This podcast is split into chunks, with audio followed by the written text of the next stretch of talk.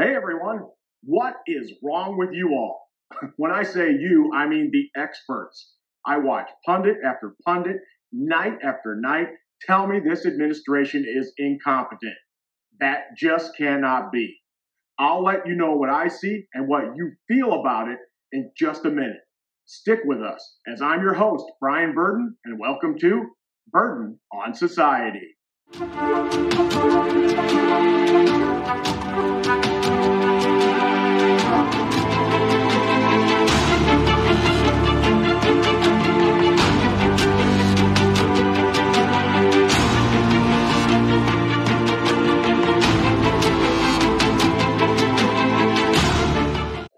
It's the 14th day of May 2022, and this is the greatest monologue ever. All right. Here, look at this. Just stop it. Just stop it now. The supposed experts on TV and in the media have finally got me upset about their rhetoric. I pay attention to the news in the local area, the nation, and around the globe. Maybe it was something my grandpa put in me, or maybe I am just a glutton for punishment. Either way, this passion, coupled with my focus firstly on God, will get me through any headwinds in my path. Concern for my fellow man does continue to focus my brain housing group on the true prize that I will not lose focus of. All right, truthfully, though, I am sick and tired of nearly every single knowledgeable talking head telling me this administration is just not able to do anything right that they are incompetent. That even after getting the idea that they are wrong, they still can't make the right decisions. Really? Hogwash, I say. Hogwash. This, this administration knows exactly what it is doing. From day one and the signing of some 45 executive orders, they have made every single move placated on the idea that they will force you to do what they want you to do. It is not a regime based on doing for the people. Is a regime based on power, their power. From the attempt to stop you from talking about what they don't like to the accusations that everyone is racist that doesn't spout the eternal words of the Democrat Party. They are trying to manipulate you in their way of thinking. Oh, they spew the platitudes about being there for all people, about how they care so much about the minorities and poor hurting in every neighborhood in our nation. They try to tell us they see the crime in our streets in every speech while hoping in private to make martial law the lay of the land. They say that inflation is important to them, that gas prices are rough on everyone, but tell you to buy electric cars and then turn and walk off stage all high and mighty without a fix of any kind in store. Reality is harsh, but if you are poor in the inner cities, if you are a minority being gunned down in terrible numbers in Chicago, Baltimore, or New York, if you cannot find a way out of your personal hellhole anywhere in this country, then they will take advantage of you and everyone around you every single chance they can. You are looked at as a vote, a meal ticket, a mainstay for them, nothing else. I've watched for 40 years the same mantra from politicians from both sides, but mainly the left as they do control the big cities. They tell their constituents that they will heal the wounds and bring an end to their troubles. But alas, here we are. Crime is skyrocketing as men assassinate each other in broad daylight. Schools can't, and in some cases, won't teach your kids even the basics of reading, writing, and arithmetic. For those of you who may unfortunately be a product of those indoctrination schools, that last big word means math. All right, so there are five to 10 major problems that are the exact same problems our country has suffered through for 40 to 60 years. You could easily go back and loop what politicians said in 1975 all the way through today, and you would hear almost identical problems and solutions, if any crime, guns, poverty, gangs, education, healthcare. You name it now, it was a problem then. You pundits and supposed experts out there need to stop with the incompetent talk and shift to the on purpose talk. At some point, we all need to fess up to the point that they are doing this on purpose. Liberals and plenty of conservatives are making money off of your troubles.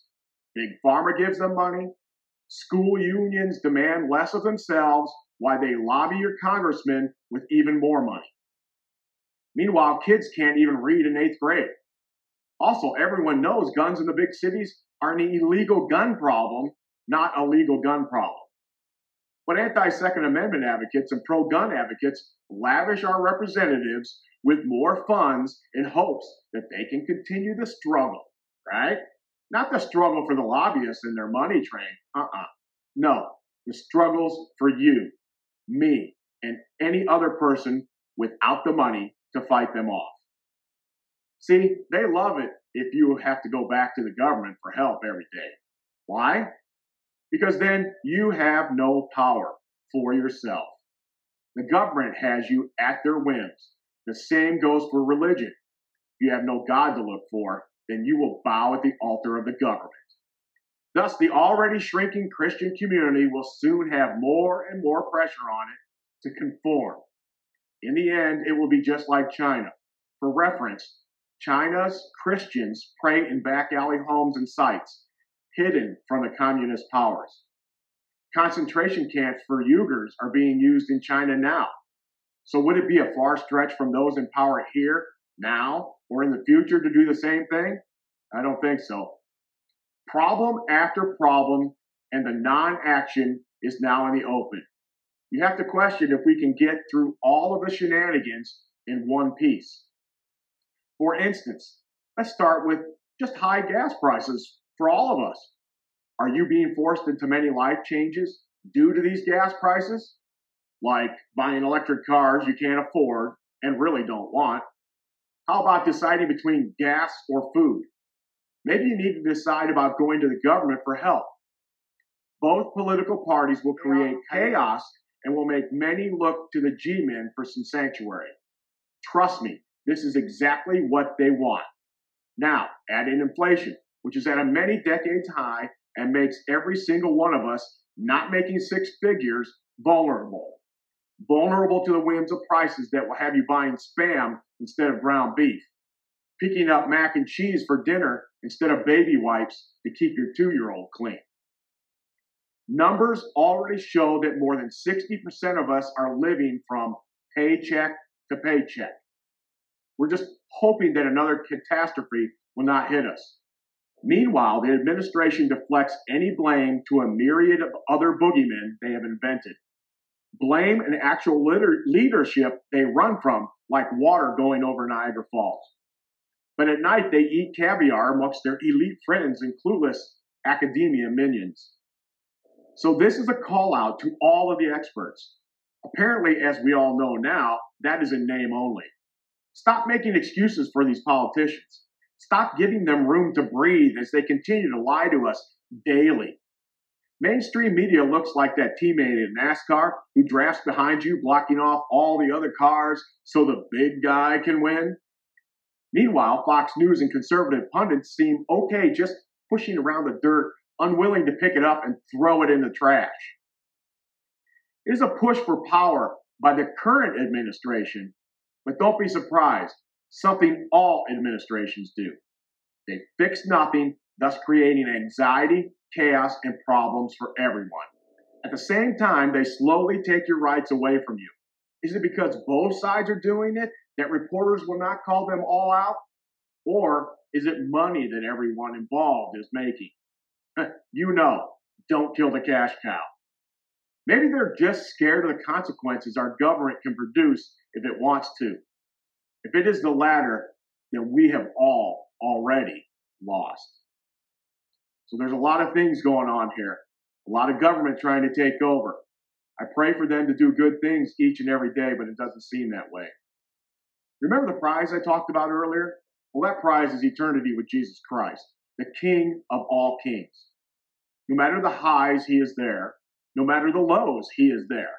Yes, we may not like the outcomes of so many of the problems we see and talk about, but we do have comfort in knowing that Jesus stands beside us, that he gave his life, rose again for us, so that we need not worry anymore. What is life without meaning? Jesus told us life is to serve others and to trust in Him. He will give you strength to help others. He will give you solace in knowing that you are loved. So if you are burdened by any problem, your faith in Jesus, the great I am, the only truth, the only truth, will carry you through the troubles we endure. See you next time. Shut up and sit down.